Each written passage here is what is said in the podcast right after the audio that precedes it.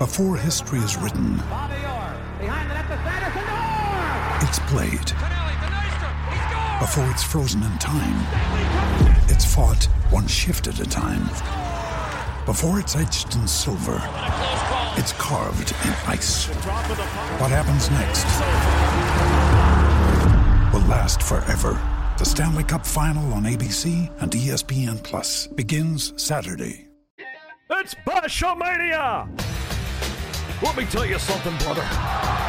He gave us everything he had in him tonight. What you gonna do when Bashamania runs wild on? Oh, it's gonna be a good one. And business just picked up here on the podcast.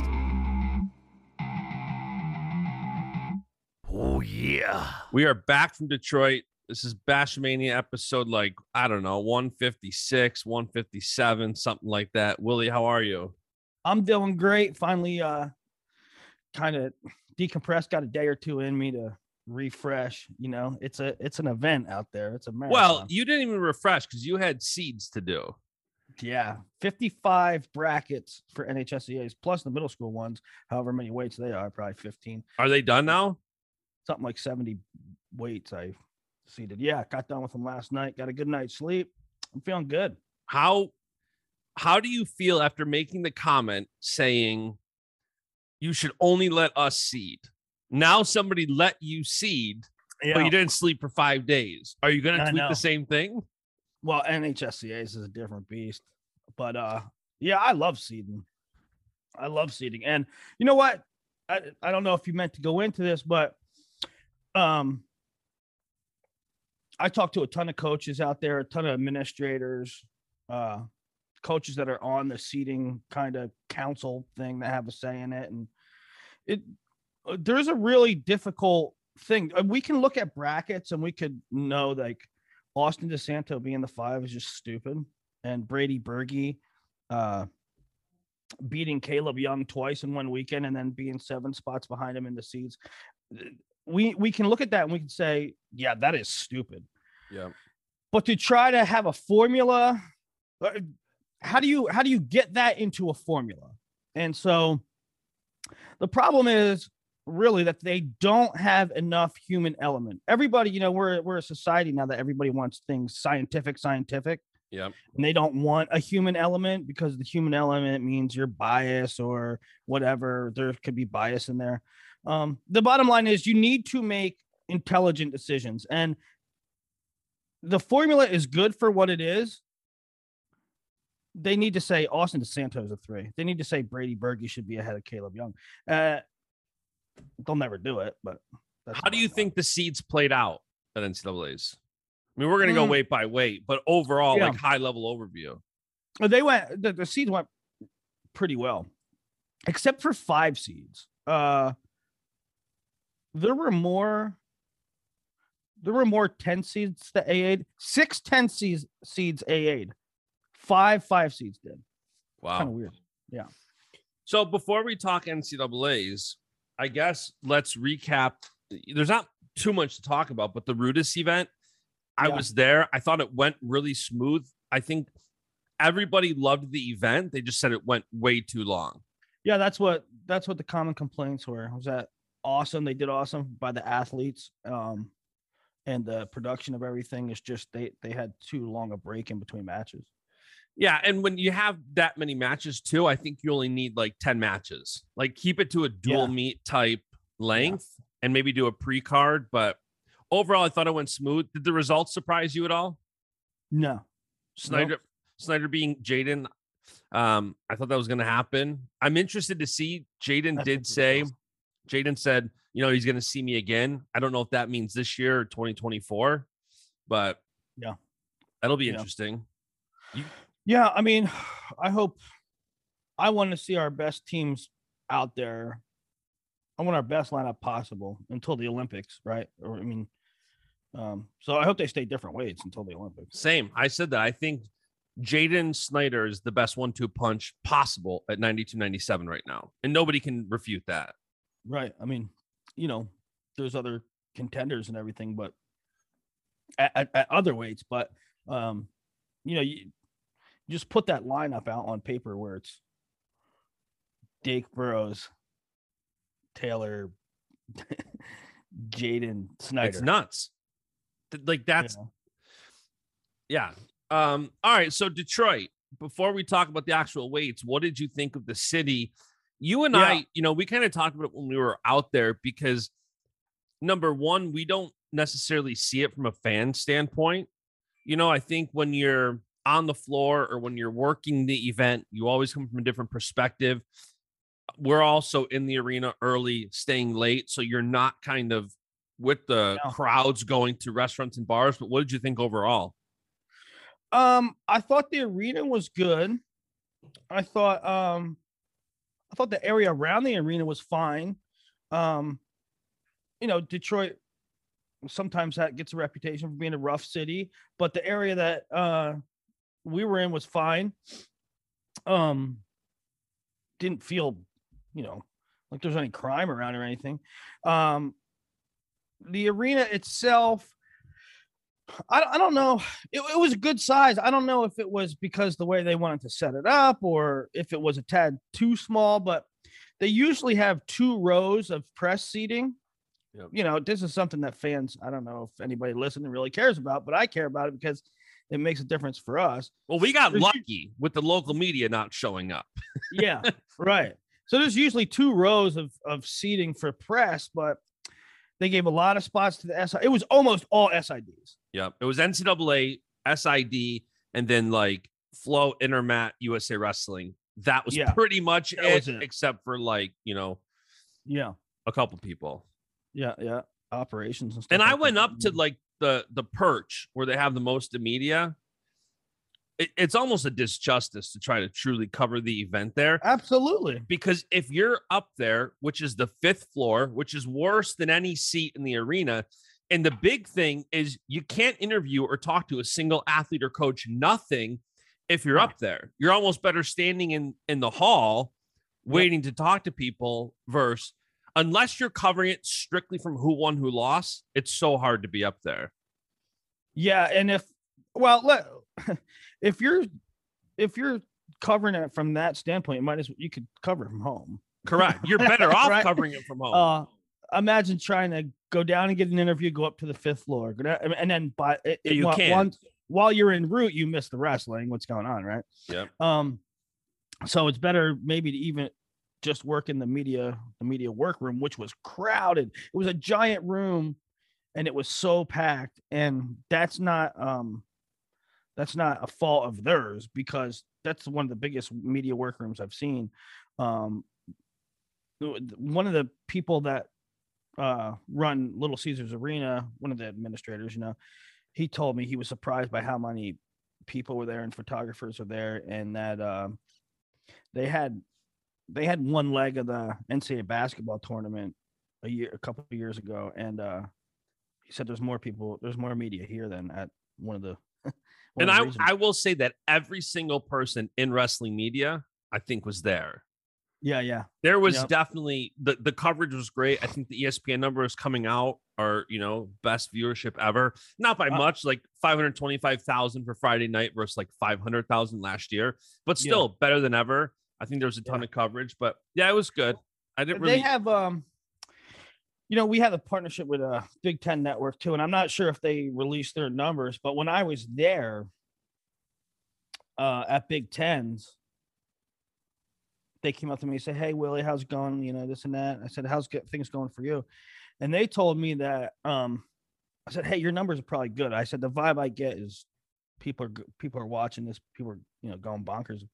and they said that their their day one numbers this year on the Big Ten Network for the Big Ten tournament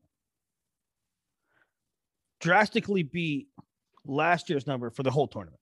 That's wild. Yeah. Well, and they got Shane's doing an awesome job too with keeping that energy going. You know, yeah. they're committing that show once a week. They're mm-hmm they're, they're doing an awesome job of kind of committing back to the sport. Amazing so I, job. Yeah. I was great to see that. All right, going into the weights. Yeah. what a tournament. I don't know before we go through the weights if you want to put on the Wolverine Willie hat or if the Penn State Willie's here to stay. I know you're in the Oklahoma box, so yeah, well, you know, I'll tell you what I'm proud of. And uh you know, they're not in the team, they're not in the shot for the national title, but I'm proud of the Huskers. Um they came in fifth, they were close for the uh close for the um podium you know didn't quite work out they they lost uh two guys in the blood round with um chad red and and taylor venz um interesting thing about chad red a8 every year except lost in the blood round his senior year taylor venz a8 his freshman year and lost in the blood round ever since uh, so kind of two weird things there but um brian snyder your boy was heated yeah heated yeah. and i found out after that basically he went to challenge a call. They said, sorry, you have no challenges left. And in turn, they had one challenge left. Yeah. I mean, um, so Labriola's wrestling Kemerer, I, uh, they kind of awarded a Kemerer takedown, you know, arguably prematurely. Nebraska went and challenged. They said, You don't have any challenges. They said, Yes, we absolutely do. Uh, they said, No, you don't. You can't challenge. Match over. Nebraska staff went to the administration said, We have a challenge. We absolutely have a challenge. They said, Let's look, let's go through it. They said, Yes, you do. Right. And I don't know what the likelihood of the call being overturned was, but that can't happen. That I you know. that just can't happen. And uh, you know, you could make the case that um now Nebraska and Iowa at the time were like six points apart, eight points apart. But you can make the case that if Labriola wins that match, not only do they, you know, subtract points from Iowa, add points for Nebraska, but then Labriola has the ability to go further in the tournament than just stay at seventh. So yep. uh, it was a big deal, and I, I hope you know it wasn't the end of the world, but to be at the last dance and have a clerical error get messed up. I the, the only thing you can hope for is that they don't make a mistake like that again. I mean, imagine if that was a Penn State Michigan error. You know, I mean, can't happen. Yeah, I'm curious too if they I don't know what you can do now. It's kind of one of those things where but when I say he was the most pissed off man in that arena when that happened, yeah. that's not a Yeah, I mean that's not exaggeration. It's it's really uncalled for that that could happen, but um yeah, so Penn State wins it and the numbers, of course, are are crazy. Uh, Penn State 21 and 3 in their last, or they won 20, 21 of the last 24 finals. Their semifinal winning percentage, they went perfect, or no, they went five or six in the semis. Uh, only Kerkvliet losing, and their numbers are just bonkers, man. They to have five in the finals six years in a row, except one year they had four that consistency is nuts. I know people make the Cael and Gable comparisons and, and, the you know the length and this and that. What Cael is doing is bananas. And they're obviously almost winning, fan, but they're coming close. They're competing in dual meets with the number ones in the rest of the country. Say it out. I mean, spell it out. Yeah. Right. It's wild.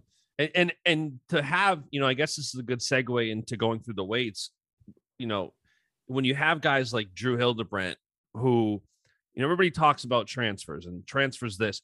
Drew Hildebrandt scored a combined half a point. Yeah. For the Penn yeah. State postseason. So, you know, even having poor performances like that, Penn State still is able to get it done. I, I know I had high expectations for Drew. Um, well, I mean, he was fifth last year, right? And um, to to go one and two and score half a point isn't what people expected. Now, remember, and I'm not taking anything. I, I think a lot of people. I don't want to. I don't want to belittle anyone's accomplishments. I really, that's not the point that I'm trying to make. But I didn't hear anybody talk about on the ground there and since, and I didn't see anybody tweet, and I didn't see anybody write an editorial viewpoint of this but b- nobody brings up last year that the Ivies weren't there. And that drastically changed the field. And at no weight did it drastically change the field more than 25. So I'm not saying that Drew Hildebrandt only AA'd because the Ivies weren't there, but it's a different field. It's a different field Yeah. and it's different expectations. Yep. Yeah, no, you- you're spot on. Um, obviously, I thought the way Vito Vito was looking all season, I thought he was going to win this whole thing. I thought he had it in him. Suriano shows up in a way where I, I can't remember. I was telling Zeb somebody that I do not think he's going to go on the senior level. I think he feeds off of crowds. And you Yeah. saw that big this weekend with his reactions to matches every round. I think he goes right in MMA. I think he needs that audience to feed off of. I don't think we see him on the senior level, but I mean, he showed up this weekend and just, you know, major decision, fall, decision, decision, just got it done. Yeah.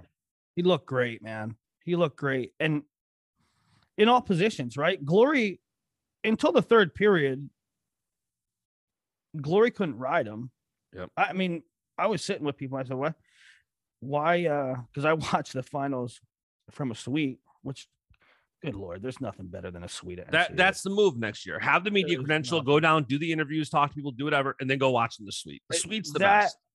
that is heaven. Having a having a media credential and having a suite It's is the the- best. is glor- most glorious thing in the world. But I was sitting with people and I said, I don't know why Suriano's taken down. It's the only place he's even remotely vulnerable here in this match. And he wasn't vulnerable. He he got out right away. Now he got ridden in the third. Um, what'd you make of those stalling calls in the third? you know, stalling's so subjective nowadays. It's Yeah. so subjective. And I'm obviously, I don't care as much when I don't have a dog in the fight, one way or another. That Suriano is definitely looking tired towards the end.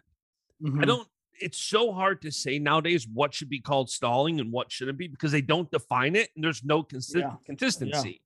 So it's like at times you have a guy protecting their lead and they're- do the same thing coaches do when they play the system. Wrestlers are going to do the same thing. They do not care about every second just entertaining fans. They want to go out and win a championship. And if they have to stall at one point or another, Yeah. they're going to do that. Now, what's the Well- definition of the calls and when they should get them? It's so tough to say now more than ever, I think. Especially especially on bottom. You don't see guys get hit a lot on bottom, and Suriano was getting hit a lot now, and the and the crowd was at that point in the match. The crowd was really with Glory, and I thought that Glory should have tried and ride out and get one more. He he cut him loose with like 30, 35 seconds to go. I thought he should have stayed on top and pray for the Hail Mary to, to, to get one more stall call and put it into overtime. But um, because I really didn't think he had a shot to to take him down on his feet. I, nothing I saw at that point would indicate that. But um, I you know it was really interesting, really interesting final. It was a really crazy semi with him and and Vito. I I went back and forth. That was a really hard one to pick. I ultimately I think I picked Vito to win that semi, but actually before the tournament I picked Glory to win that semi. Then during the tournament I was like, nah, Vito's gonna win it. And Well, Vito was- won the last two matchups between them, right? Or like two of the three or Glo- like that before. yeah, Glory won in the duel, and then Arujau beat him in uh the Yeah. IWA finals. And the, the one in the finals was terrible. But my point in in picking Glory in the semis was that and it was contradictory to the E EIWA finals. This is why I picked him in the EIWA finals too, is that they're gonna weigh in at 10 o'clock in the morning, they're gonna wrestle at six o'clock at night. The Yeah. glory's big, you know. So yeah, you make a good point. I didn't think about Nikki going right into MMA, but I think that's where he should go. I think uh, you know especially because like you don't have to have senior level success before, but he really hasn't had that much success where Right. it's like if you're if anything, I feel like it's a deterrent. You ha- we have such good lightweights right now between Gilman and Fix and everybody else that it's not a guarantee he makes a world team, but he could probably get a pretty lucrative contract right now in MMA. frankly he's been a little snake bit in the freestyle department with I mean, go all the way back to losing a 1-1 ball grab or uh, shot clock thing versus Fix in the cadet finals and then um you know having some bad breaks go his way and then COVID he couldn't He got COVID at the Olympic trials yep. after, you know, putting all his eggs in that basket. And, you know, 2024 is close, but it's still far away. If I was Nicky, I'd go MMA right now. Well, and I think too, aside from because he's got an incredible talent, but the biggest Brand. thing I think is that he's feeding off the crowd. You saw yeah. that in Detroit. Like yeah. his reactions, you could tell he's ready for a post fight in the arena. Right. Mm-hmm. And on the senior level, you know, I know this year it's not in the Bill Farrell, but we got the Bill Farrell next weekend. How many people are yeah. going to be there? We've got 10, we've got 10 men's freestyle wrestlers registered for it. 10. It's next weekend already? It's next Friday, Saturday. God, God I, I hate I hate everybody I've talked to said they're they're not going. They're it's the open. What is the point of having the Farrell right now? I, I don't know. I don't get it. I don't, I don't either. So yeah, I think Suriano's going to go right to MMA. Um, we'll obviously see. I mean, this is some momentum, but also at 25, McGee winning like 197 straight Consi matches before Vito beat him is nuts. That kid is made for the wrestlebacks. Yeah. It, it's just it's every time, right? I mean, every time you want to you want to stick a fork in him. He loses first round to Shawver at Big Tens, comes back, take third. He loses the first round to Shawver again this year, comes back and take third. He loses early last year at NCAAs, takes third. Loses first round to Caleb Smith, a SoCon kid, and he comes all the way back and takes fifth in, in a weight that, you know, his only other loss was to Raja. Um, it's just incredible. Yeah, it's, it's wild. Um, I kind of want to ask you what your outlook is for next year, but maybe we do a different show in like 2023 preview show. yeah. Time. There's a lot to there's a lot to digest about next year. Yeah. Yeah. I think that has to be a standalone show because there's a lot. There's yeah, lot. for sure. There were there is even like I was looking at things last night, uh like just the eligibility wise. I was like, Micky Phillippi's back. like, right? There's guys that are back that you're surprised about. And I think there's a lot of guys too that we don't know yet, which I guess is a good segue to 33. You know, yeah. throughout the tournament, more and more, Roman's being less definitive about not wrestling yeah. to the point where at the end of the at the end of the tournament he tweeted out what do you think should i come back for one more and obviously everybody wants him to but you know i don't see him wrestling freestyle i think it's same with suriano i think he's you know mma or nothing i, I don't see the freestyle thing being a huge huge draw to him. Well, eh, you know, it's interesting that you bring up the freestyle thing with Roman, but let me let me first address the if he's coming back or not. Roman, listen to me. I will pay you. I will pay you. Sign a deal with mascots right now. I will pay you to come back. What and, and that's not Penn State Willie. All you fans out there, that's not Penn State Willie. Is it's I don't want I don't want special talents to be driven away by a money issue, right? That's sad to me. If people walk away from wrestling because of the money issue, um, and to be clear for the people listening, what Willie's referring to is that there's a lot of schools, and Penn State's one of them, that NIL deals are being rumored to not being going through. 100%. I won't confirm or deny what I know behind the scenes, but that is out there. And if you're having deals presented to you and if you can't accept them, that's frustrating because you're literally at that point giving up money to be in college another year. And wrestlers don't make a lot of money. So right. if you're turning down money, it's one thing, right? There's there's levels to it. It's one thing to man, I'm I'm wrestling, but I'm not making any money. And then it's the next step is okay, here's offers, but I can't take them. Right right? My particular school said I can't take them. Now, and with this year, with Sandy Barbour retiring, it might get interesting. I, I, listen, I don't want to say too much, and I don't want to put words in anybody's mouth, but I think that I think that Cael might like that Sandy is retiring. I think anybody who's a wrestling fan is likely going to if you've read the writing on the wall for the last two, three, four, five years, she wasn't the biggest help to the Penn State program. Yeah. Uh and I also believe that uh so so yeah, so a new AD, a new AD is going to come in here and say what's the landscape of Pennsylvania wrestling? What's the landscape of my athletic department? Wrestling's one, I don't know, 9 to 10. What, what is it now? 9 to 10? Nine, nine of 11. 9 of 11. Um, and so the new idea would be wise to embrace that and to um, what what the new ID doesn't want to do is mess with that success, right? Yep. That you know, it turns into it, Penn State doesn't win championships, then they point the fingers to the new ID. Um, so I think the new ID would be wise to work with Cael and and allow some of these NIL NIL deals. And the funny thing about the NIL deals that are rumored to be nixed at Penn State is that they go on at like every other university.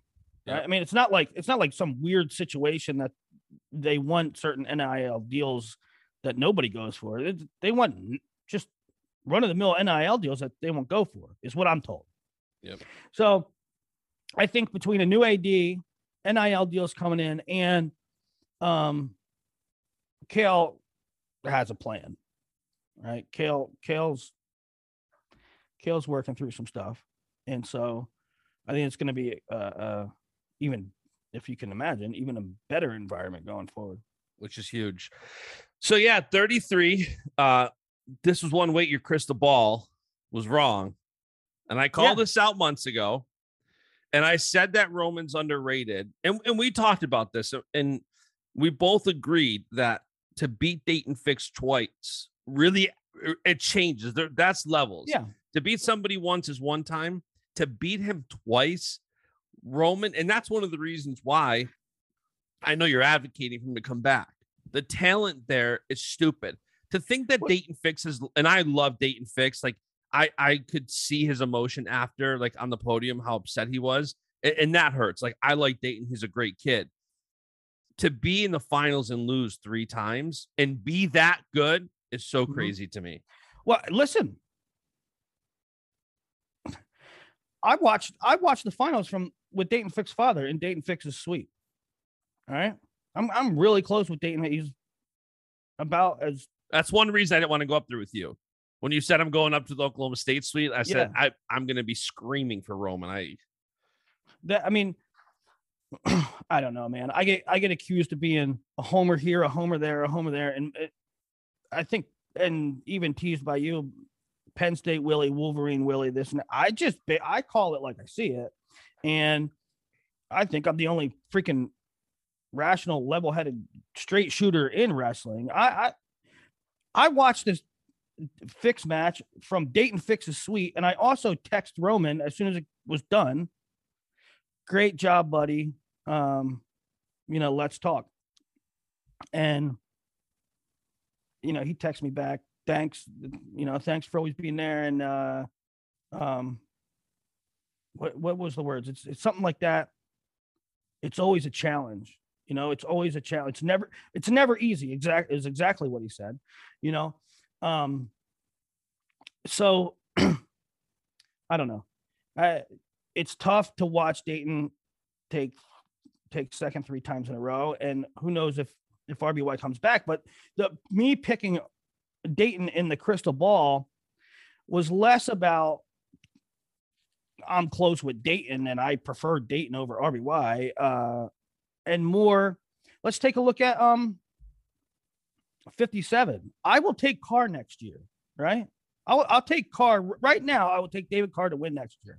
Yeah. Uh, it's the same reason I didn't pick Griffith to win this year. Um, I understand that RBY beat him last year, but I want to see him do it again before I say, okay, now this is a trend. Yeah. Yeah. I mean, if and if you look at Roman's path, like I I would have voted for Roman to have OW of the tournament.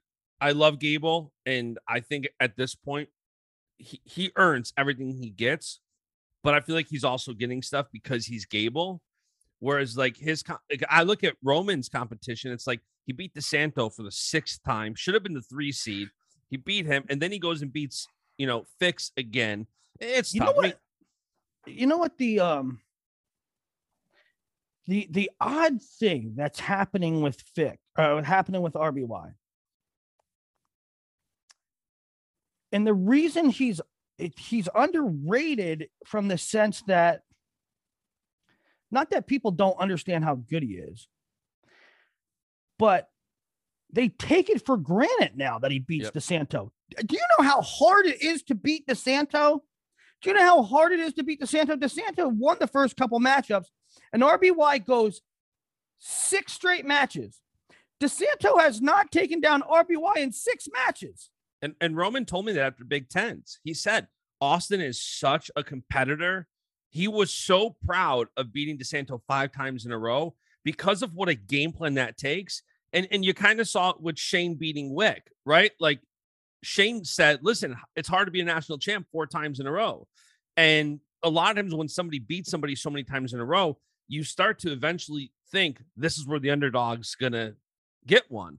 And yeah. Roman six times in a row game planned very successfully to win matches. That's why that's why people take RBY for granted. That's why he's underrated to a certain extent. Because if RBY drops one of those six somewhere along the line, he's probably more revered.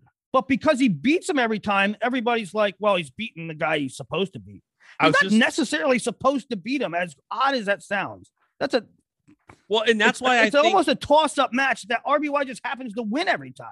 And it's funny you say that because I was just gonna say, especially from a media standpoint, it's almost easier to talk about a rubber match where each guy won one, like Brooks and Mean, than right. it is, you know, like if Fix won this weekend and now they wrestle next year, that is a huge rubber match, right? All right, who's right. going to take the final one?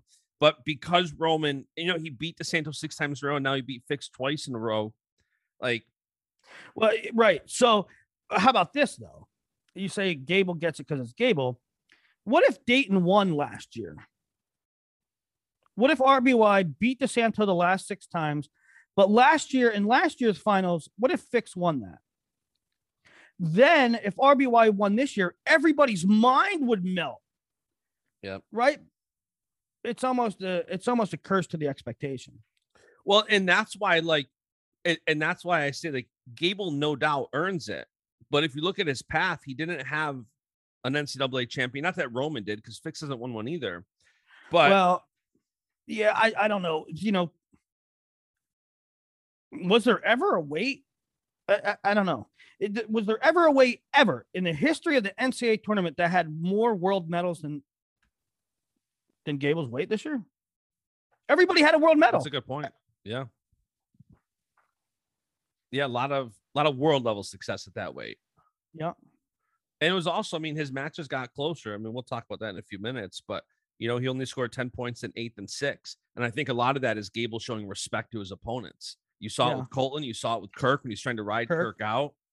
Yeah. Um, so yeah, Roman, I freaking love that kid. By the way, I am equally stunned and equally duh, of course, that all 10 champions do not have shirts for sale right now. Shout out yeah. Spartan because they got to have some nuts shirt out for Yianni, which I just bought one. You can get one at Spartan Combat. I'm stunned that like you don't even need a apparel deal. Like have somebody design and print them. You know what I yeah. mean? Like, yeah. I was thinking about this morning. I'm gonna text Roman. I'm about to put out a shirt for him because this is why in like Rishio's posters, those should be for sale right away. Like, oh yeah, capitalize off this. Somebody was texting me like, where can I get a Penn State uh championship shirt? I'm like, I don't know. I don't think anywhere. Like that's what yeah, happens. They should like, have they should have them ready to go. Right. And and shout out shout out Spartan that they went so quick um on on handling that. It's it's an awesome shirt. Did you see it? It has like the squirrel yeah. on it. it. Yeah. Great shirt. Um, is anything else at 33? I don't think so. I mean, um, DeSanto's gone. Myers is gone. Um, we'll see. We'll. I, I keep every. I, I wrap up every weight kind of by looking at next year. Maybe I should just shut up about it and we'll do a different show on it. But you know, I, I think I think we'll see Glory go up to 33. You could see Vito potentially go up. Could you could? I feel like any of these 25 guys could go to 33. You know what I mean? It's never. All right, 41. My boy Nick Lee. I'm so freaking happy for that kid. Me too. He's one of those workhorses that just gets it done. And this was Yeah. that real Woods and and Nick match for me. Chenzo's my guy. And hmm I love Nick Lee. Watching Chenzo coach against Nick Lee, I'm just like Yeah. hiding in a corner. You know, I'm happy obviously for whoever wins. Um, but Real was right there. That was what a three-two match. I mean, that 3-2. was Yep. Real look. He looked really good, man. He looked really good, at least through the front side. Um, Composto beating Alirez was a curveball. Willits, Willits uh, beating Hart, and then in the backside he beat Chad Red. Oregon State had a great tournament. what is we talked about this, but I'll give you the platform to publicly speak about it. The Mm. Red Rivera stall call. Your thoughts? Oh man, Uh, you just you just don't make that call, in my opinion. You don't make the call. Um, let them decide it. That's my opinion. Let them decide it. Now I know. You're also your best tweet, not to interrupt you, but your best tweet of the weekend was overtime rules should be neutral till death. yeah, I mean, Like, yeah, that tweet went wild, especially in the finals. I mean, and I know it's well, how can it only be the finals? Well, I don't know, but it's in the finals. Just let him go. That's why when I did who's number one, I implemented that rule, right? I, I actually employed that rule, and um, because I'm not going to have this kid fly in from California and this kid fly in from Oklahoma to determine the number one kid in the country, and then have it on some BS OT ride out bullcrap. what did you think of Clark this weekend? I mean, what a run he went on. I thought Clark was good. I thought he looked. It's amazing how um different so, somebody can look from week to week because Dude, that crowd went nuts after when him and Nick started in the finals and they had that little scramble. Yeah. Like the crowd went nuts, just applauding both of them. uh huh. I mean, credit to Clark for going out there and letting it letting it rip, you know. And uh but then, you know, I said to people around me, I said, "All right, here comes the pain." um, but it's there. It's it's amazing how you can look different. He went 0 2 at ACCs. Yeah.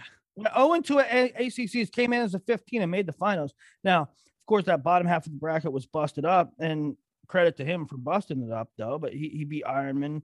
Rivera lost to Matthews, and then he beat Matthews. Um, and it was good to see. You know, UNC. I'm close with those guys, and they had a national champ last year in O'Connor. Graduated some guys, sh- guys shifting around in weights a little bit.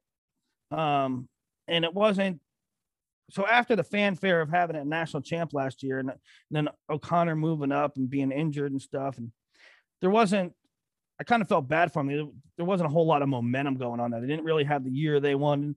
And to, to get Kizhan through to the finals, I was um I was happy and proud for the for the staff at UNC. Yeah, and, and Tony and Scott are good guys. I don't know if you saw it, but Tony and Scott reacting in the corner to Austin All Americaning Yeah. was one of my favorite coach coaching moments Yeah. of the weekend. That you could just see how much it meant to them.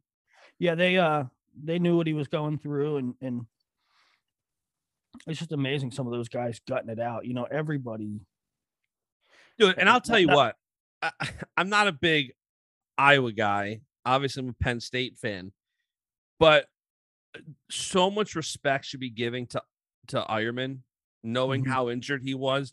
And in that picture that I think the NCAA captured of him hugging Michic just after he, like halfway through the match, he had to call it off. yeah, he's Dude, a, he's that a- like I don't care who you root for, who you don't like, like that picture got you. Like That's wrestling. Dude, it's Oh, so dude. tough. And he had I give him so much respect. Like I was if you were watching his matches closely, and I'm sure you could probably see on TV, but he was hurt. Yeah, Like yeah. that dude was hurt. And you saw it like the last month where he's kind of like hobbling around. Like you knew that was an injury that was pretty serious. Yeah, uh, it- it's it's gutting to see some of those guys that are hurt at the wrong time, at the worst time, you know. And Jaydin was one of them. And Jaydin's salt the earth kid. He's such a great kid, and um, it was not a surprise to me at all to see him with good sportsmanship and and and you know being you know giving mad respect to uh Miocic. There's so many tear jerking moments in that. I'm, I'm gonna be honest with you. I cried during Hayden Hidlay's interview. I cried a little bit. The with was- the comment about I'd lose 100 matches for Trent to win one or whatever it was. Well, just the whole thing. He's such a great kid. Yeah, he's poured is. everything into it, and he's he does everything right. He's a great teammate. He's a great member of the family. Uh, he said he's the, the stuff he said about his brother, the stuff he said about being a teammate, the stuff he said about coming back just for the team and moving up a couple weight classes and just letting her rip this year. The stuff he said about hanging up his competitive shoes and going into coaching. Uh, just man, it tugs at you, you know. And um, there's so many guys that were injured. Seabass, Seabass, all class, right? I, I love his inter- his such a- interviews afterwards. I mean, all class. Uh, Peyton Robb uh, tore his MCL, and that picture with Teamer, right? Uh, just amazing stuff. it's interesting too. I think I was talking to Shane Sparks about it. All the rage was Lee Eierman, Lee Rivera, Rivera Eierman, but we didn't see any of it. it's No. so crazy. No, How not once. You obviously, when, when we preview a tournament, you obviously preview the top seeds because it's the most likely to happen. But Yeah. 99% of the times, there's one king somewhere Yeah. and then you have something like this that you know you're you're not going to do a prediction show and be like well listen clark's going to go on a run and right, right. That's what uh, eh, you know, it gets you every time I walk into a building or I get off the plane in Detroit, and everybody that sees you goes, "Okay, so what's your big upset?" It's like I don't, I don't have any big upsets. The the seeds are right. The, you know their body of work. yeah Thing crazy stuff will happen because crazy stuff happens. But how do you pick crazy upsets? You can't pick crazy upsets No. really, uh, because you you're so familiar with their body of work. Now I'll say this: i do like what corby does which is he says like a dark horse to watch or keep an eye on i think you can do that i think you can Sure. say like keep an eye on this guy keep an eye on that guy like Yep. that makes the tournament fun but like you said it's so hard to pick an actual upset right? Was there any guys? Was there any guys in the tournament that before the tournament you said, uh, um, keep an eye on this guy? You don't know if they'll win. You don't, you don't know if they'll go on a run. The only two were were, and this is more just being a Penn State fan that if Drew or Bergie would have taken third, fourth, fifth, I wouldn't have been crazy surprised. Drew was there, um, and Brady has that level of talent, but there wasn't many kids that I thought like. I mean, in retrospect, you can go back and say, "Oh, I thought he," you know, like Ridge Lovett. I, he's a ten seed Yeah. who took second. And I guess that's a good segue to 49. But it's like after he made the Big Ten finals last year, I don't think that's a crazy prediction to think yeah. Ridge could, I could had- go on a run. You know, the, the one I had probably in the whole tournament was Composto. I I was not shocked that he beat Alirez. Um I didn't pick it, but I when the brackets came out, I circled it and I said um Composto could be a surprise, go on a surprise run. I didn't pick it, but Yeah. um but that was one. Also, before we go to 49, and, and I say it a thousand times in the show how important health and timing is to win. And even as a team, if you look at the combined points scored by Spencer Lee and Jaydin Eierman in the NCAAs compared to what we thought were going to be the outcome of those two, you're talking finals for both Spencer's probably a lock to win, if not a lock to win, probably top two. And you would have predicted right. In the finals. So let's let's get into that a little bit because almost every year the Hawkeye report goes into absolute meltdown about their performance, about this and that. Even last year when they won the title, they were really disappointed in the finals outcomes. Rightfully where, so.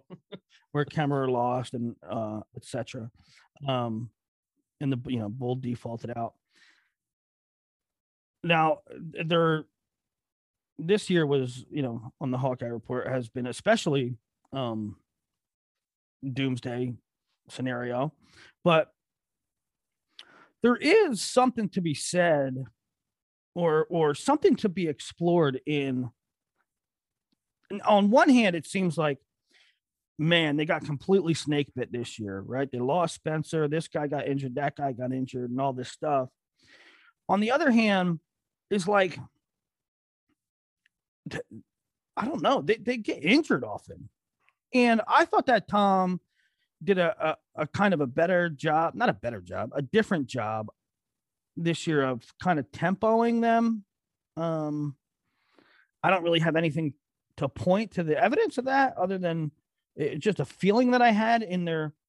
I thought they were wrestling really well towards the end, um, but you know, at the end of the regular season.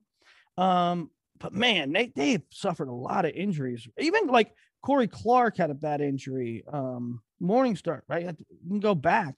Like they get a lot of injuries for some reason. Yeah, and even though Cody Goodwin did not think it was a big deal, I did. That if DeSanto or Warren don't make the finals, 32 year like having a finalist streak is over. Yeah, there were a couple. There were a couple weird things. Like uh Iowa almost didn't have a finalist, and the one finalist that they did have was a guy who, you know, Warner beat Schultz, who he was like 0 and 3 against.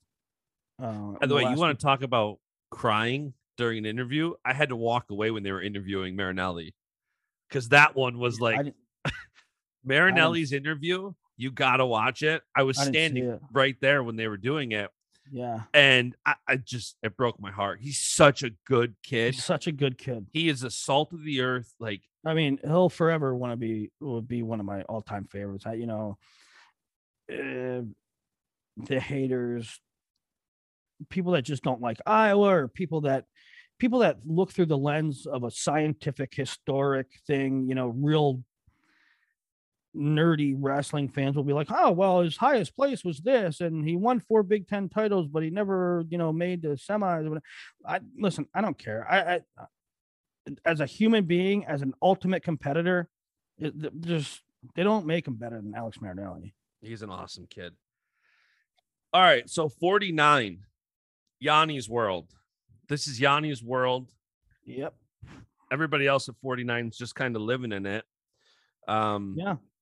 I mean, Yianni's um, my guy. I, I didn't think he was going to have a problem with this tournament. I you look at the results, and that's kind of what I predicted. He beat Murin 6 3, beat it Sasso 6 3, and then he beat it Lovett 11 5. He may be one of the best folk style wrestlers on planet Earth. Yeah. Yeah, for sure. And he did um, not like his performance Friday night. And I was paying attention a lot of the guys, I saw Gable at MGM Grand Saturday morning. And so, what are you doing today? And he's like, I'm just going to get some breakfast. Um, I think it was with the family. And then I'm just going to chill in the hotel. And that's what you see a lot of people do. They just kind of chill out. Yianni was in the back with Gray like all day. And I yeah. think it's because of his performance Friday night and just wanting to do better. I mean, you, you could know, tell his displeasure for himself in that interview. I noticed something about Yianni I went to a Columbia duel. I went to a duel this year where it's Columbia, uh, Columbia, somebody in Cornell was a try meet. Dang it, I forget who it was. Oh, it was Navy. And I'm standing, I'm basically on the Cornell bench. And Yianni's like dead serious, all business. And he wrestles. And I was like, okay, now he's going to be a little bit looser and he comes off and then he follows intently and he's still all business, all of his teammates. And then the duel ends and he's like, What's up, Willie? How's it going? and I'm like, All right. It's just that Yianni, when they're competing, is he's just blinders on all business, right? Mm-hmm. And so it doesn't surprise me that he was dialed in, focused all day. Um,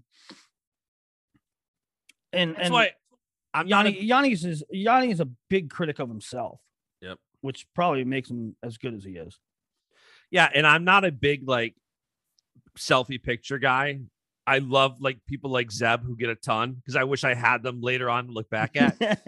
but when I was talking to Yianni afterwards, he was so happy. I'm like, I, we got to take a selfie right now. Because I'm like, you're never like this. And now, like, I tweeted it out like Mr. Smile, like Mr. Three Time. He was happy. And like when he has those moments, you know, I don't bother him at all. As close as I am to him during a tournament, I don't really talk to him because I know he's so dialed in, like you said. He's so locked in. It's just he has a good mindset too. I interviewed him after I don't know quarters, I guess, or I forget what match it was, but I said something to the effect of, uh, you know, you were in real dog fights. Your previous two, your previous two titles, you know, you had crazy, crazy brackets where some people thought, you know, they could give you real tests, Eierman and this and that, and and and you're going to have really close matches. I said, this year you come into NCAAs for the first time, probably like a prohibitive favorite, like yep. next topic almost. Yeah. I said, is there, has there been any mindset in going from hunter to hunted? And he said, well, it's, it's, I don't have the title yet. I'm not the champ. I'm not the favorite. Everybody's trying Everybody's trying to knock everybody off. And I, I just think he had a really good mindset um, that prevented anybody from upsetting him. Yeah. As much a lock as as we think people can be, um, legends fall, right? David Carr fell fell this year, and um, even the most mind blowing upsets they happen and Yianni's answer was sort of a testament to why it didn't happen to Yianni. Yeah, well, I mean, last time Yianni and Ridge wrestled, Ridge took him into overtime. Yeah. And that's what I think a lot of people were talking about before that match. And then, you know, after what we saw in the interview Friday night, you could tell he's he changed his perspective going into that that finals match. I will also say at 49, Gomez and Andonian, as as they say in the announcement world, was worth the price of admission. And yeah. to get it twice, wild. I know. I know. It was crazy. Um, and and I think that's what you would sort of expect out of those two. Yeah, those two are just killers. Um, what did you make of Sasso? Well, I think that Sasso uh Sasso has not been putting up a lot of points. And I, I mean, my thing with Sammy is I, I think he's right there. I think he's right there with everybody in the field not named Yianni. You know, um, I think he could take fifth. I think if it, I think if he was in the bottom side of the bracket, I think he could have made the finals. Uh, you know, I think Sammy's fine. Yeah, and Sammy and, and Gomez was a fun one. I mean, Gomez wrestled an awesome tournament, wrestling yeah. third. Um, and I know that after Big Tens, Gomez wasn't going into Big Tens. I don't think people would have predicted Gomez taking third. And I think after Big right. Tens, you kind of expected a bit more, but I think thought Gomez wrestled a hell of a tournament. Well, go, you know, Gomez beat um Tariq. He beat you know? Tariq and then he beat Sammy. Mm-hmm. That's incredible. So that's incredible. It's a, it's isn't it amazing how perceptions change? Like you go back to the time of Gomez's announcement that he's coming back and he, then you go to that he's wrestling 49 and like it's like everybody was like okay he's not whatever you know he's just having fun he's not going to be very effective then going to big tens where he wins it it's almost like a disappointment he took fourth right it's like people's opinions change so quick i know it's nuts but he he wrestled an awesome tournament and and he what I like and appreciate about Austin is he lets it fly. every time he wrestles. He went Oh, out yeah. there. He's gonna go for the big throws. He's gonna put himself in dangerous positions if it means he has a shot at you know a big move. So yeah, that was that was definitely a fun way. I thought it lived up to all the hype. Yeah, yeah.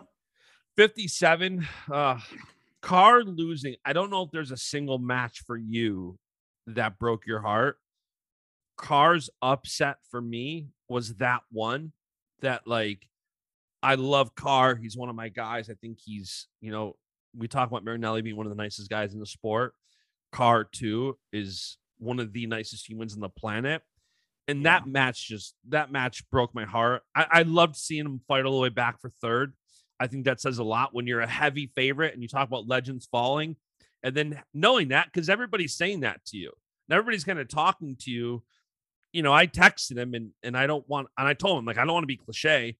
I'm like, but I think, you know, you are somebody who's bold in your faith, and I think a lot of people look to you, and I think God can use this loss. Just just keep doing you. Yeah. And watching how he wrestled back through third, and I think later this week him and Brooks are coming on the podcast. I think that's, That's the awesome. plan. That's Um, awesome. but Um, Carr's loss for me was like the match of the tournament that like if I could have a magical power to reverse the, any match in the tournament, it's that one. Yeah, you know, I don't know.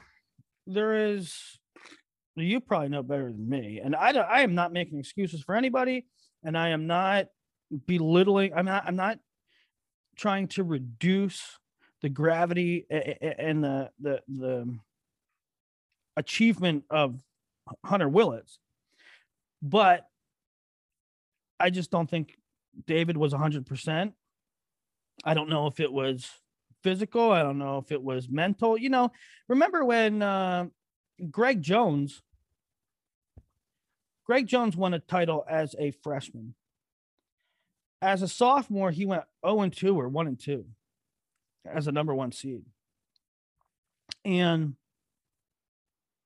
if you remove that those two days from his career, that is a complete outlier. It was a total out of body of experience. Now, was it because he was a sophomore coming back to defend his title? Um, was it just a bad weekend? Was what did was he dinged up? Uh, who I don't know, and I'm not trying to diminish Hunter Willits, but that that whole result is an outlier, right? I mean, David Carr's a returning champ. I think Um, Hunter taking seventh kind of speaks to that. Yeah, yeah. I mean, uh, Hunter Willits is good. Um, but Hunter Willits also just barely edged Brady Berge on a riding time point. Um, and then David did not look David esque in any other matches anyway. Yes, he came back and take third, took third, but he wasn't. To me, he wasn't the David we're used to. No, I mean definitely not. I mean, if you look at the results, he he beat Robb 7-2, he beat Luan 6-3, he beat Ferneck 4-3, he beat Caleb Young 5-3, Yeah, he beat Sheets 3-2. This is a guy who was in the hunt for a Hodge. Like Right. he's out there dominating. Then, and to right. go through eh, and- again, no disrespect to Wyatt Sheets, but David Carr Wyatt Sheets shouldn't be three two.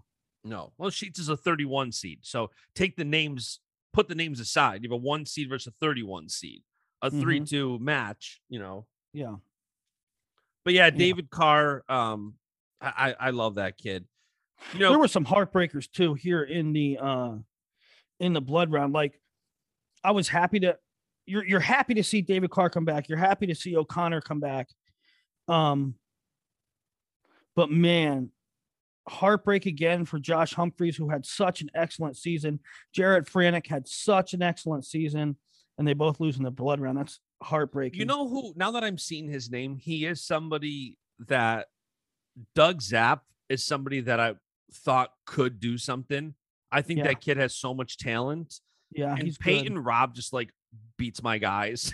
like he Yeah. took Carr to overtime, and then um he beats Zap three two, and then he beats Bergie eight three.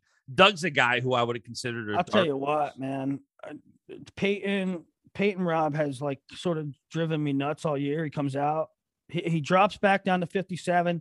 He beats Austin O'Connor earlier in the year. He takes David Carr to overtime. Um, then he loses some matches that I thought, man, what do you, what do you? I mean, he didn't wrestle a good match against Brayton Lee. He uh, took a couple losses um, that I didn't think he should take. He almost got got by Kendall Coleman at Big Tens. Um, and then when it's all on the line, he freaking tears his MCL. He has a big old brace on. And all he does is go scorched earth on the backside, just gutting everything out. Berge, Ed Scott, Willits, and then the Teemer one. I mean, was there anything better than that picture this weekend? Just two dudes laying it all on the line. The one where they're like shaking hands, laying down. Yeah. Yeah. That was definitely a top three. That one was a top three. I think Ironman uh, hugging Micic, about to cry. Like that was just, Yeah. that was a tough one. Um, yeah. So Deakin's done now, right? Yeah. Deakin's done. Mm-hmm. This is gonna be a fun wait next year. That's gonna be a fun Uh, show to talk about these fun waits yeah. next year. Yeah. Um, Um Monday, awesome performance by him. You know, he Yep. uh started the year off with a big win over Caleb Young. Um lost to Ed Scott once or twice. So Scott DNP lost in the blood round to Robb. Um you also got to shout out Reese Humphrey. Princeton had more finalists than Iowa did. Princeton had two finalists. Two Yeah, finalists. That's amazing. I forgot to say when you when you were talking about Warner being the only finalist for Iowa, um, the state of Pennsylvania only had one finalist, which was Carter Starocci, and uh, so we almost didn't have a champ. A PA almost didn't have a champ, and that that happens like once every blue moon that Pennsylvania doesn't have a state champ. I think it happened in Didn't Iowa underperform as a state too? Iowa. I, the state of Iowa Yeah. had a terrible tournament. The state of the state of Iowa had one AA, Marcus Coleman. That's wild. One AA. One That's AA for the state of Iowa, one finalist for the state of Pennsylvania. That those are insane numbers. I mean, think about it. Bergen Catholic had more finalists than PA. Bergen Catholic had more finalists than the state of Iowa had All Americans. That's Crazy, nuts. right? So, um, but you know, they're talking about that on message boards too about Iowa wrestling, Iowa high school wrestling being down, but they're they're they're they're cycling up, right? They're they got some studs coming in. Yeah, for sure. So they'll be all right, I think. You know, Pennsylvania from an AA standpoint, uh they went some they went something like they only ended up with like 12 AAs, but or something like that, but they had a horrible blood round. They had a horrible blood round. And, and they didn't have a whole lot of head-to-heads. So Yeah. sixty. they still led the country in AAs, but they weren't as dominant as usual. 65. I picked O'Toole to win the tournament because I thought he was that good. Mhm. Um, I thought Wick was going to beat Shane because he won the last couple of ones. yeah. And then I rooted hard for Shane to win. And I picked him in the finals because he looked amazing. And, and Chenzo's my guy. That's kind of a bias pick. Yeah. Shane kind of may went the be same way. Shane may be the coolest guy in the NCAA. Oh yeah. Like even That watching him cool warm dude. up in the back, he's so calm and cool. He almost has that, you know, even like the Penn State kids have a lot of fun, but this is even different than that. It's not that he's necessarily having fun. He's probably having fun, but he's just cool and calm and collected. You know, Yeah. he's not like he's not taking it too serious, and he's going out there. I mean, that He's win always against like that. You see him in the you see him in the wrestling room, and it's almost like he's taking it like nonchalantly, yeah. and then he he has a lights on switch, man. Um, I too I I picked Wick. I thought uh it was going to be Wick over O- O'Toole or Wick over Marinelli, um, and Shane got it done because he's a gamer, and uh I'll tell you what, we right in front of us, right in front of our mat, uh, the mat in front of us, O'Toole at the end of the Kharchla Valencia match. At the end of the Valencia match, he was gimpy, like he couldn't freaking walk. Yes. And the coaches were like, they, they the coaches Yeah. put their heads down. I was really scared for Keegan on day two. He looked upset too. He looked like, Coach, I got to get out of here. Like he looked, Yes. he looked Yes. upset. We He both looked looked at each other. We were like, uh oh. I actually they were Keegan's room was like two rooms down from me in the hotel. And when we're going to the arena on day two, we were on the elevator down together. And I didn't ask.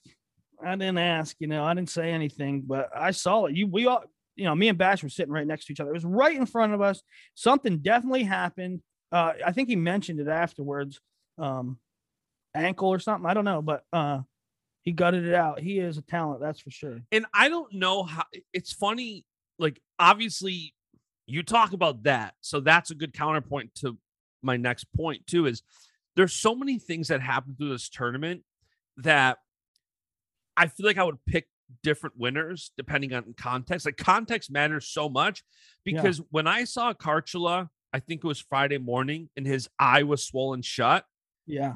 I'm like, well, that doesn't bode well for the rest of the weekend for him. He's got one freaking eye Yeah. you know and when you see what these guys are going through through the tournament Mm-hmm. like it makes you kind of adjust and with keegan that was one of the reasons i i leaned towards shane obviously i had the chenzo stanford bias there but i'm like shane looks 100% healthy keegan right. looked like he was almost in tears through he was in pain i'm like Yeah.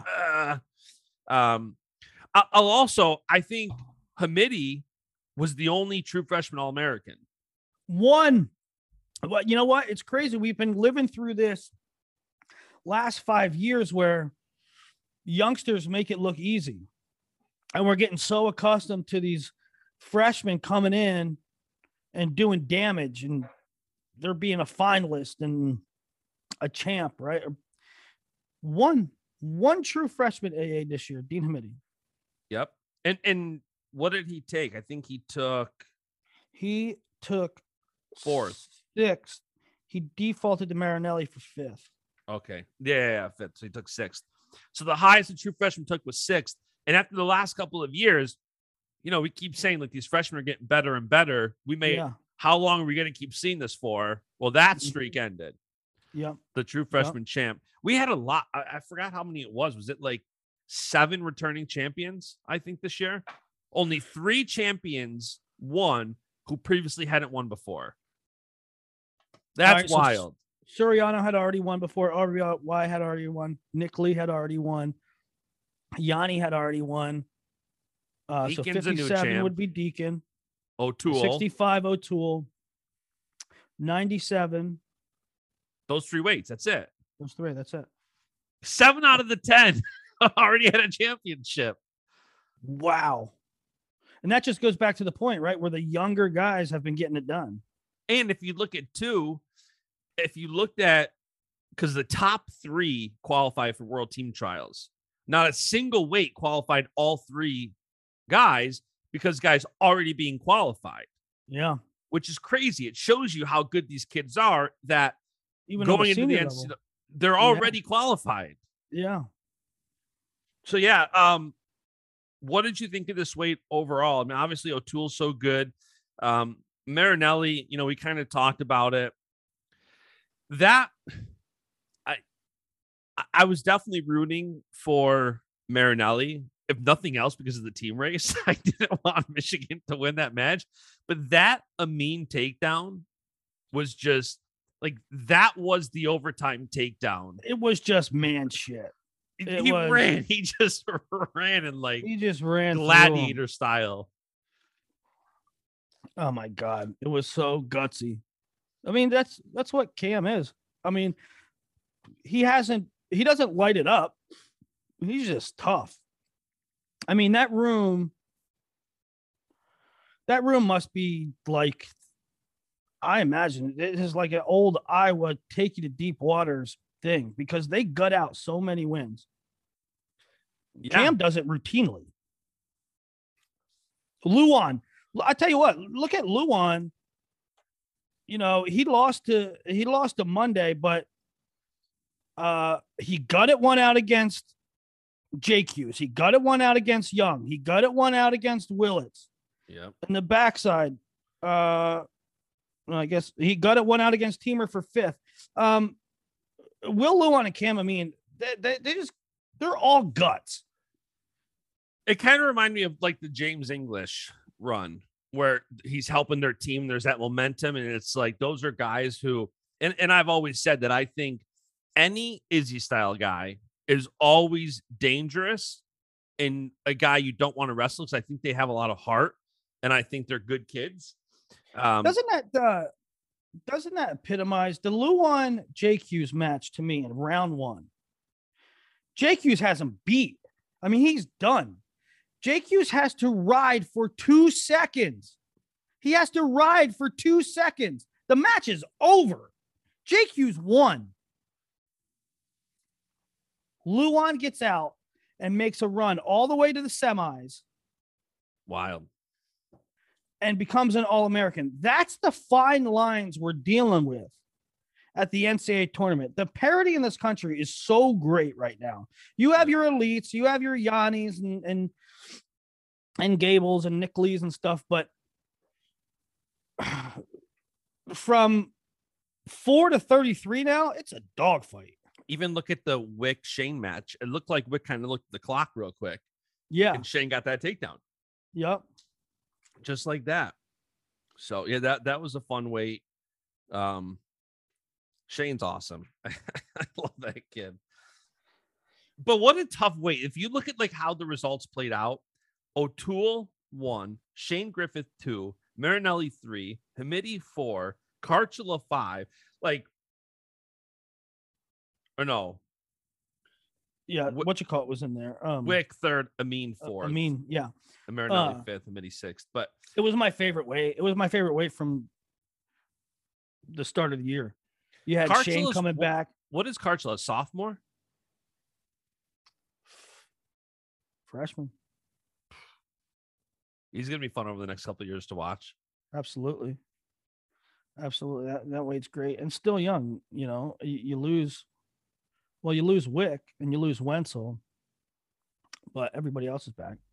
O'Toole's only a sophomore. He's mm-hmm.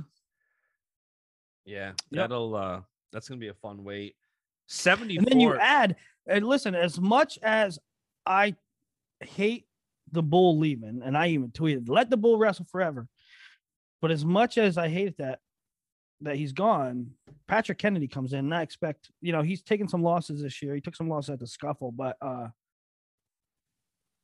I'm really interested to see how Patrick Kennedy. I think by the time he's a full season in, up to speed next year, he's right in the mix. Yeah, no, for sure. 74 might have been the way to the tournament. I know you said 65 was your favorite. Um, it was. But the 74 semis yeah. Were just, you know, Mekhi's emotion after winning that match was incredible. And for me, Hidlay is so good. The fact that Carter went out there and Carter had like his separation, like he beat Kemp 10 4, then he beat Lab 6 1, then he beats Hidlay 10 3. Like yeah. he went out there and he was like really controlling those matches. That, yeah, I, that's another thing there was a lot of critics like and there's still talk about it like well this this penn state team doesn't dominate as much and this penn state team uses tactics and this penn state team is shut up. Shut up. You don't know what you're talking about. They dominate like 90% of the matches. There's only a few that's like nip and tuck. Okay so they're not jason nolf and david taylor who are teching in the finals but uh they're they're incredible. And what you also have to appreciate, unless you're a freaking idiot and, and just a Penn State hater, what you also have to appreciate is the fact that they're able to tool up almost everybody, but yet when they get in a dogfight, they're tough enough to gut it out. So they've got the talent, the skills, and the grit. So shut up. Yeah. Yeah. What Willie said. it, it, just boggles my mind. Well, oh. I think also, you know, I agree with you because I, I hear that, you know, like the, the bonus stuff. And first of all, they had a lot of bonus early. They had oh like oh like my god. They Are you kidding me? They had more bonus in round one than almost every team in the country had total points. They, yeah. And so they're killing, they're killing everybody. And then when they get to guys that are freaking amazing. Oh, Carter, Carter had to ride out for the win. Yeah, against a junior gold medalist and a returning champ from two years ago. You freaking moron. You know what's interesting about that too is the same people who discredit Penn State that they don't get bonus like they used to. You also got to give credit to these coaches for one thing I've always said about Carter is this kid has ice in his veins. He does. And so while you had a lot of bonus wrestling Penn State kids, you've also, at least in my eyes, haven't seen Penn State kids have this much overtime matches. And Penn State's overtime rates, win rates are pretty dang good. Yeah. Yeah. Um, and they also even the legends, even the legends of this sport the Tom Brands, the the I don't know, the Kyle Dakes. They have stubbed their toe once in a while. Yep. Right? Um Kyle Dake lost to Kevin LaValle one year at EIWAs in the finals. Tom Brands, I think one year took fifth at NCAAs. Um sometimes just things don't work out. They lose a match close here and there. Carter Starocci does not. Nick Lee does not. RBY does not. He, he's beaten all right. You could forgive RBY if he lost to Austin DeSanto one of these times. They are talented and they are gritty. And well, and it's just you, you put those two together and it's just incredible. And just before we started recording, uh Win Magazine released the Hodge finalist. Right. Three are Penn State kids. Yeah. Three. Because well, Roman, you know- Nick, and Carter all repeat, won again, and went undefeated doing it. I mean, yeah, how hard is it? So last year, everybody's minds got bent in the finals when Penn State won. What they win? Five, four. Last year, four. four. They won four. Everybody's mind got bent. Guess what, guys? And and the all the message boards were like, "Well, they can't do that again." Well, they did. They won up right? themselves. not do four. Not only, not only did they, um, they didn't stub their toe anywhere along the line. Right. Uh, in the last twenty years, in the last twenty years, five of the eight NCAA point scorers are Penn State guys. That's nuts. And that's with that's with, you know, Carter and and uh and Brooks still to come. They're still having a couple years. Um Nick Lee is 20th, but Stieber, Taylor, Nolf, Ruth, Dake, Bo, Ringer, Rutherford, Snyder and Oliver are the top 10. That's a squad right there. yeah. By the way, do you, if you had to give a Hodge vote, who would you vote for? Gable. Yeah, I think he's going to get it. Gable. I mean, you know, that there's a level of the level of dominance that he has. I mean, it's supposed to go to the most dominant, and I, you know, people will say, "Well, pins." It's supposed to be pins, pins, pins. Well, Gable's still he has eighty three percent bonus this year. That's yeah. just stupid. So if you're going by At dominance, right? And as much as I love like I, I love Roman, I would would have given him the OW for the tournament. His bonus rate was only 55%. Nick Lee's was only 59%. Yianni's was only 61%. Carter, 61%. O'Toole, 64%. Deakin, 50%. And then you have Nick at 75%, Gable at 83%. Uh, so, Gable has so Gable led, led, Gable led all undefeated guys. Yeah, yeah. Give it to him. And the only one who and and you know it's interesting i don't know what you make of it and i don't know if this is you know on one level i get like with gable he only wrestled 18 matches and you could say wwe whatever but even deakin deakin only wrestled 18 matches too well suriano only wrestled 16 matches let's see right? And these are these are what they came in with. Uh Suriano came in with 15, RBY with 21, Lee with 21, Yianni with 27, which is about accurate. David with 29. Well, David didn't win. Uh Deakin 17. The numbers are down, is what I'm getting at. Yeah. 24. These are not um like 15 years ago when kids came in and their record was 34 and 2. You know. Right. I mean, if you look at their, I mean, Yianni had the most. It was 28. Is that right? Yep. Yeah. So It- yeah, it's I surprising to me. You see some of these guys, you know, the senior stats like Jordan Wood hits 100 wins and this guy his career record is this. It's like man, they are lower totals than it used to be. I know.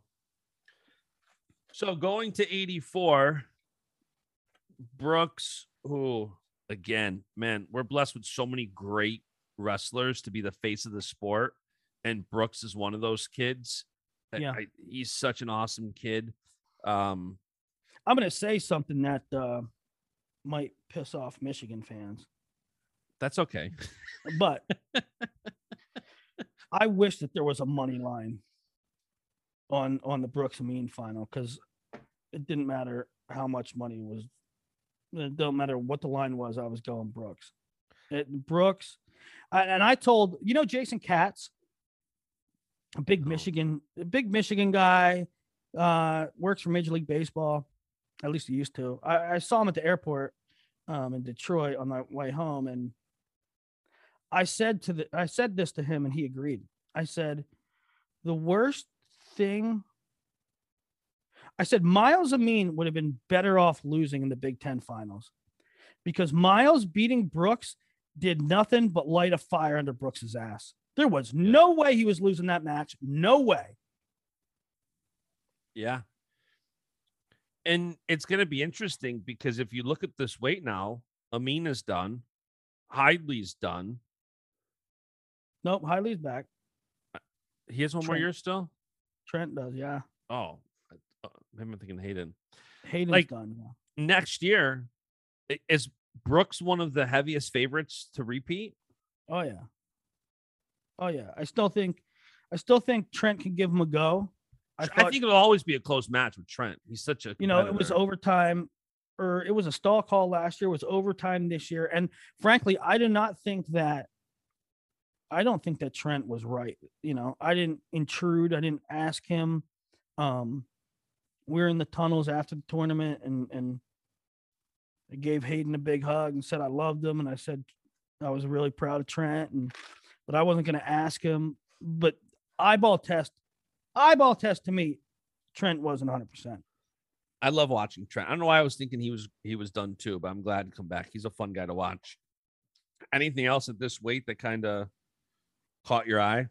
Well, I, I thought once again Bernie Truax had a good tournament. I mean, beating Kekais in the front side just amazing. You know, and comes back and gets him for third, but uh, at least it lets you know. Like Truax last year, sort of kind of we knew he was good, but he sort of kind of came out of nowhere. He beat Labriola on the front side. That's actually interesting. Last year, Truax beat Labs on the front side. Labs beat him on the backside. This year, he beats Kekais and Kekais and beats him on the backside. But I think it lets you know that uh, Truax is the truth. He's in the mix with those guys. Was Yeah. certainly not a one hit, one year wonder. Um, I was really happy for Caleb Romero to AA. That guy's been knocking on the door for so long. He's been nothing but an ultimate competitor, and uh, I was really happy to see him punch his way through. Yeah, for sure.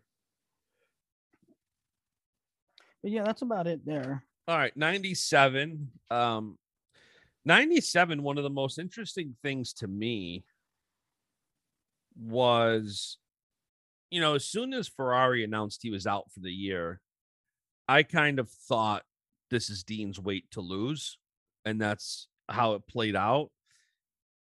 What do you make of the refs? There's a lot of people who are not happy with his quarter and semi match, and it's not Max's fault, but he got booed loudly before before we get to the refs, let me um rebut your first point where you said when Ferrari's out, it's Dean's weight to lose. I think that is not accurate. Really? I think that anybody, I think that Max was one of five guys who could have won this weight. And I think it's even more a testament to how Penn State performs and how Cael gets them ready to perform. How did you listen? How did you rank the top five in Crystal Ball? Um, well, I did have, I did have, I think I did have Max, but that was not like, um, that was a hail mary. Yeah, I had Max, then Buchanan, then Schultz, Brucky, who DNP, then Warner at six. Um, but I think that Buchanan. That's exactly can- how it played out, kind of. I, I think Buchanan can beat Dean. I think Schultz can beat Dean, although I don't like that matchup quite as much. Uh, I Oh think no, I'm I'm talking seeds, not how it played out, but yeah. Oh, seeds, yeah. So I just think you know, you have your Aaron Brookses who you're going to pick and you're going to pick strongly, and Nick Lee you're going to pick and you're going to pick strongly, right? You have pretty much confidence. Max Dean is not that type of finals lock. In Yeah, no, you're right. And so when when Max Dean wins in what I consider a giant toss up weight, that's kudos to the pet. That's another indication. Well, guess who won? RBY won. And guess who won? Nick Lee won. And guess who won? Aaron Brooks and Carter Starocci. And guess what? That, that's one thing. But then Dean wins a total toss up weight. That's the Penn State magic. That's Yeah. just Penn State magic. They wins, they win the ones they should, and then they're gonna win a couple that maybe they shouldn't. I did think um Jacob Warner wrestled a hell of a tournament. Hell of a tournament. I mean, if you look at who he beat, he beat the two and three. He beat, you know, Schultz in a close match, two nothing. Then he beats Buchanan six four. He he Right. wrestled an, a, an awesome tournament. And and show I, I had a feeling about that one too. I didn't pick it, but I had a feeling like Schultz beat him once, Schultz beat him twice, Schultz beat him three times. I had a, a feeling like this is going to be one of those things that Schultz won all the time, and Warner got the one that mattered the most. And Yeah. that, sure enough, that's how it played out. do you think that and and don't have to go off on a tangent here because it definitely can but do you think that's gonna help or hurt when you start having kids like when i picked so i picked cohlton to make the finals and lose to gable in the finals and then during the previous show i did with izzy i kind of walked that back because i'm like ah cohlton hasn't wrestled the top Big Ten guys. He he didn't get them at the um the Collegiate. the collegiate duels. He he didn't wrestle. And are you gonna start seeing that more where somebody says, Why would I wrestle this guy four times if I beat him three and he beats me fourth? You saw it with Wick and Shane. You know, kudos by the way to both Roman and Austin because they've both, I think, wrestled every single time Right? Yep. and and you got to give them credit there but you got to wonder if some coaches because there are some coaches out there who sit their guys because of this exact thing they don't want their guys to wrestle somebody too many times do you Yeah, think we yeah. start seeing that more I mean, I think we already are. Um, I think I think if you're asking, does Schultz making the finals validate that validate that um process or that decision making? Um, probably. yeah. You know, probably. Uh and that being said, I don't know that it can get any worse. We're, we see ducking and dodging all year long. Um and we hate it. and But i I don't don't know know. by the way i don't know how many brothers there are somebody listening if they want to do the stat but gabe and max dean as brothers who have both won championships i love Yeah. I love did that. you see that? Did you see that picture? Um with gabe hugging max in the stands No, there's one. Somebody had sent me it. I forget who sent me it, but then it was late at night, like one o'clock in the morning or something, and Gabe tweeted something about seeing his brother win was the greatest thing ever. And so I sent it to him, but it's in a tweet. Yeah, um, yeah. I, I got it now. I just pulled it up. Where Max is blurred out a little bit. Max is blurred out, and in the stands is Gabe just like on cloud nine and Yeah. really cool, right? Yeah, that, that's amazing. Now, what did what did Dave do? Dave was definitely an All American. Dave that's a good question. I can't I don't know if he made a final or won it or what, but he he was up there. Yeah. That's a hell of a wrestling family. Yeah, And a great group of guys. Like that family is just yeah. They're great guys. I want to have Max in the podcast soon. I want to talk yeah, to him about Yeah, they're awesome people. I had the opportunity.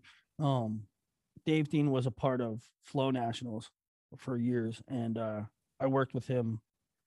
You know, in boardrooms and brainstorming sessions, and and awesome human being. you know, I think you talked about this on your video you did about why Rob left Cornell. And Mhm. I think to kind of bring this full circle to Max, Rob losing Max and how much that pissed off Koll speaks to what a guy Max Dean is. That you lose Max and that like losing him is whether it's a straw that breaks the camel's back, whatever you want to call it. He did not Yeah. like losing Max. No, he didn't. He didn't. That was a big. I mean, eh, you remember, um, Dave was involved in the Finger Lakes Wrestling Club. Gabe was Yep. on staff. Uh, the sort of political kind of stuff that was going on around the COVID situation, um, and whatever else may have been going on to lose Max. I mean, you're you're you're hitting on the on the right spots there. I don't think that. I, I think that was something that definitely discouraged Rob. Yeah. So that was 97. And then we have heavyweight. And, and you know, my two big takeaways from heavyweight is that, and I know you think Gable's coming back. You you might be the only one on the planet to watch a wrestler leave their mat in the shoes and say, nope, he's coming back. I, I'm saying, I'm saying, I'm saying, lion. I don't think Gable Gable will wrestle again. I firmly believe that. I firmly think believe- this year was the I love the sport. I want to give back to it. I'm doing one more year. I don't think he does that again. I don't. Especially not, you know, we talk about Suriano and Roman giving up moving to their future because of the sport. And I think the WWE NIL deal that Gable did gave Gable enough security to say, let me go do one more year. I Yeah. I, I want to be there for the sport. I want to put on a show. I think that deal is there, but I don't think knowing that that was his last year, I'm sure the WWE deal was a one year deal. And when I was talking to Yianni about the NIL deals, when you get a deal, you cannot do two things. You cannot put in performance bonuses, and you have to renegotiate a new contract when the NIL deal is up. So you can't say, Gable, here's a 10 year deal. The first year, you're going to get this. And when you graduate, you're going to get this. You can't say that. So the WWE had to have given him a one year NIL deal. And the WWE are creative geniuses and they know how to tell a story and build brands. They know they have momentum from Gable that at least from the Olympics in August that they can carry over to April. I would not be surprised if we saw Gable at WrestleMania in a couple weeks. He has the momentum at some capacity. I guarantee he will be there. Oh yeah, I And I don't think the WWE That's a will- good call. I bet you he is involved. And I do not think the WWE will let him go one more year because a lot of he's I think the WWE gives him a deal no matter what. But that Olympic Yes. performance that kind of sealed the deal and that created so much momentum that he can have that dominating one final year of college Right, and then while And the then it WWE starts- Correct. The WWE sees it as anything longer than that, then the spark starts to fizzle. And in, in the WWE season, it pretty much goes from WrestleMania to WrestleMania. The night after WrestleMania, you see a lot of stuff. You see retirements, you see NXT call ups. That's kind of the start of the season. So it could not be more perfect timing to have Gable show up at WrestleMania in some capacity and then be at Raw the next night. I, I, I agree. I agree. Everything you're saying makes sense. I will say that I have had conversations with people that the door is open, though. Number one. And number two, I believe that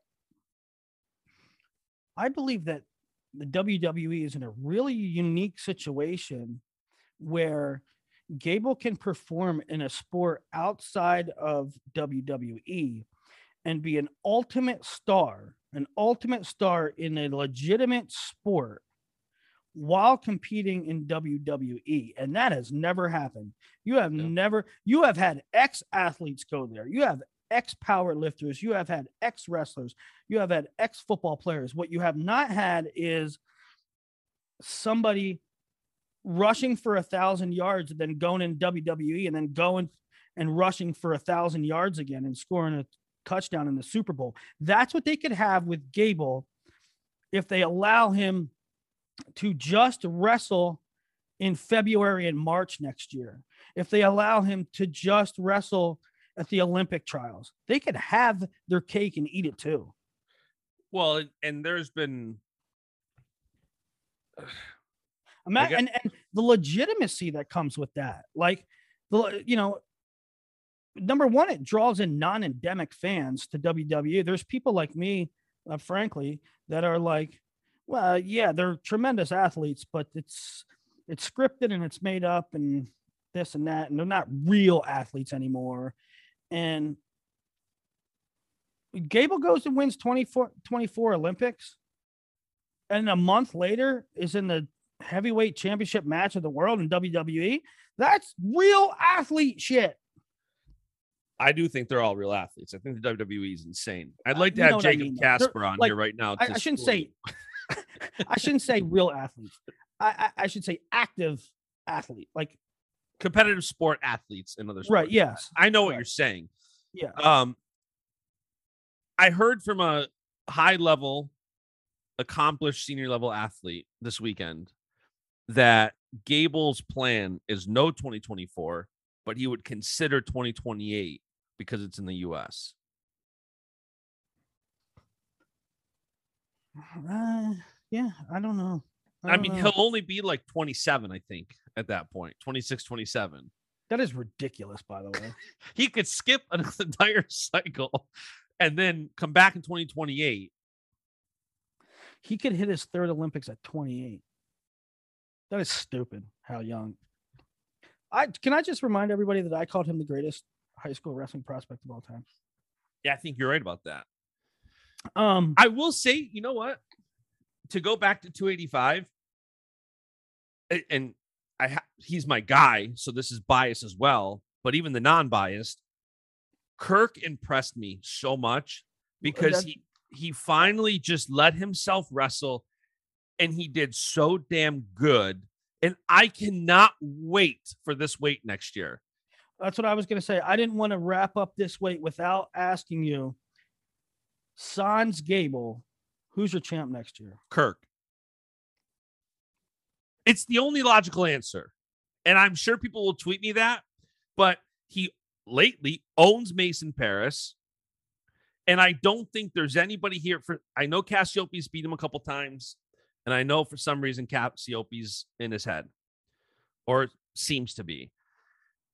But when I look at this field, I I pick Kirk. I'm biased. I'm a Penn State guy, so people can say whoever they want. Cohlton's obviously right there. Cohlton's a dog.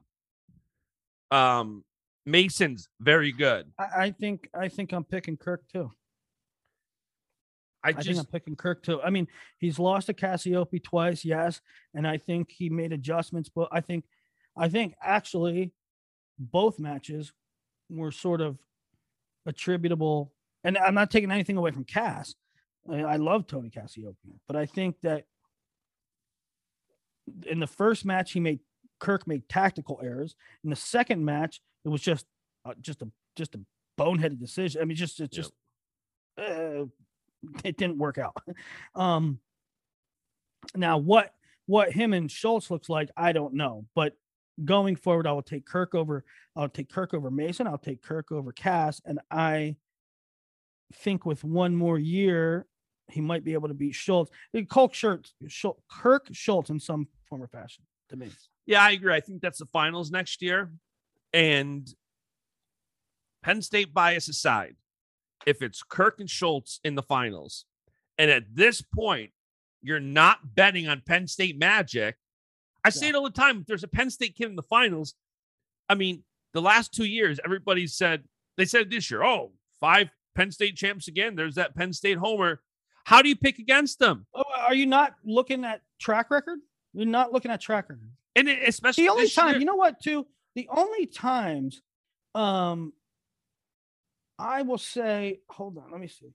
The only times that Penn State lost finals, they they don't lose toss up finals. They only lose when, well, I guess, okay, Hall lost to Valencia. That was sort of a toss up matchish. Joseph, Joseph lost when he was favored, but nobody really knew what Mekhi was. Um, and then Hall Valencia again. But uh I don't know. Like Morgan McIntosh to J'den, that's not Morgan. How many years are you going back now? That's 2016. You know what I mean? That's six years One, ago already. Two, three. They have they've only lost three finals since then, since 2016. And like this year, especially when somebody said, you know, well, your bias worked out last year. But look at you have four returning champs and the number one seed. So it's almost an anti-Penn State bias if you don't pick those. Now, Brady Bird, so you ran don't to the finals. Think, like, don't you think that? Don't you think the rest of the world gets pissed off? Like, how how pissed off is the rest of the world and the coaches when when they say to Cael, um, Cael, man, how do you do it? Like, how do your guys they win every time and and like you have such a great track record and like what do you do? What do you tell them before they go out? And he's like, you know, we just you know, just tell them to have fun. How, that's like low key trolling. But that's actually that's high key, upper level genius trolling. Cael is one of the most underrated press conference performers He's of all time because if you if you have a conversation with Cael for 30 minutes before he goes to the press conference, they're night and day conversations. They're night and day. He's very methodical with what he says and what he doesn't say. He's funny. But I mean, I think I'm the luckiest sports fan of all time because I really did not follow college wrestling until Cael became a client of mine in 2008. The next year, he goes to Penn State. He brings me in. I'm there all the time. I felt like an alumni, become a Penn State fan. And then they create a dynasty. and then into it. And then the more I got into it, 2016 was the year I started going to NCAA's every year. Yeah. Since then, Penn State had five finalists, five finalists. Just yeah, the timing was perfect. But yeah, I, I you know I'm lucky. I'm fortunate too. You know, I get to talk to all the coaches, the Tom Brands of the world, and the John Smiths, and and uh even Kale. Cael doesn't talk to a whole lot of human beings, but uh he talks to me, and and um, I try not to abuse that, and I you know, I try not to like I know if I call Cael, uh he'll answer the phone, but I also never call Cael, like rarely because I'm not gonna I'm not gonna I wait, that. I wait until he calls me because he'll call me randomly and ask me questions. we've worked it for 12 years. So he trusts yeah. my opinion on stuff. So he'll call me. And then when he calls me, that's when I use that as the I won't I won't hang up. Um, I have to hop on a real life call here in a couple minutes. Yeah, here's a funny story like when when somebody important calls me or texts me and I had a few beers, I uh I don't answer, right? And I don't even text back. And to uh, well, like a person of Cael's stature, I certainly, if it's like, the more important they are, the less I will answer because I am not having a conversation when I had a couple beers. Well, a couple months ago, I was having a couple beers and Cael texted me, and the beer got the best of me. And I said, Cael, I said, Cael, how come I'm always telling you stuff and you're never telling me stuff about the program? And he's like, Well, what do you want to know? I said, Never mind. I'll call you tomorrow. um, before we have to wrap this up, speaking of coaches, what did you make of Brands' comment that he was jealous of Penn State having five champions? You know what? I I'm going to be honest with you. I have yet to dive into all the post stuff. I haven't heard a whole heck of a lot of interviews. I don't know. Like when I say that Keegan wasn't right and Trent wasn't right, I, I, I actually some of you guys at home might be saying, "Well, no crap, Willie. They said it in post match stuff." I didn't get to I didn't get to digest all that. So yeah. if I if I apologize if that's like a already known thing. Um, and I hadn't heard. I, that's the first time I've heard that that um, Tom said that. Uh, so I have to because right after the tournament, um, I, I'm gonna find this crazy, but I started started doing stuff for NHSCA. I, I, had to. I made a promise that I would do it, and I and I and I did it. So, um, that, as soon as I get off the thing with you, I'm gonna dive into post NCAA content for the first time. Well, we might have to do a follow up show then to the... yeah let's do it anytime i would like to do uh some kind of show with you um just a, a, a second recap on stories and maybe um a third on uh 2023 yeah and i also think it's going to get really interesting because over the next couple of weeks i know people are already calling me so i know they're calling you first and asking about transfers uh, and what are you hearing it's like uh ncaa's isn't even over and, and coaches are on the hunt. I got them Saturday night. Who's gotten the portal?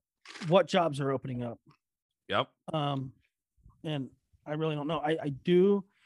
It sounds like there's going to be a lot of kids in the portal. What jobs? I'm not sure. Um, typically by this point we have a better indication. Uh, I, so I really don't know. Heffernan last year kind of came out of nowhere.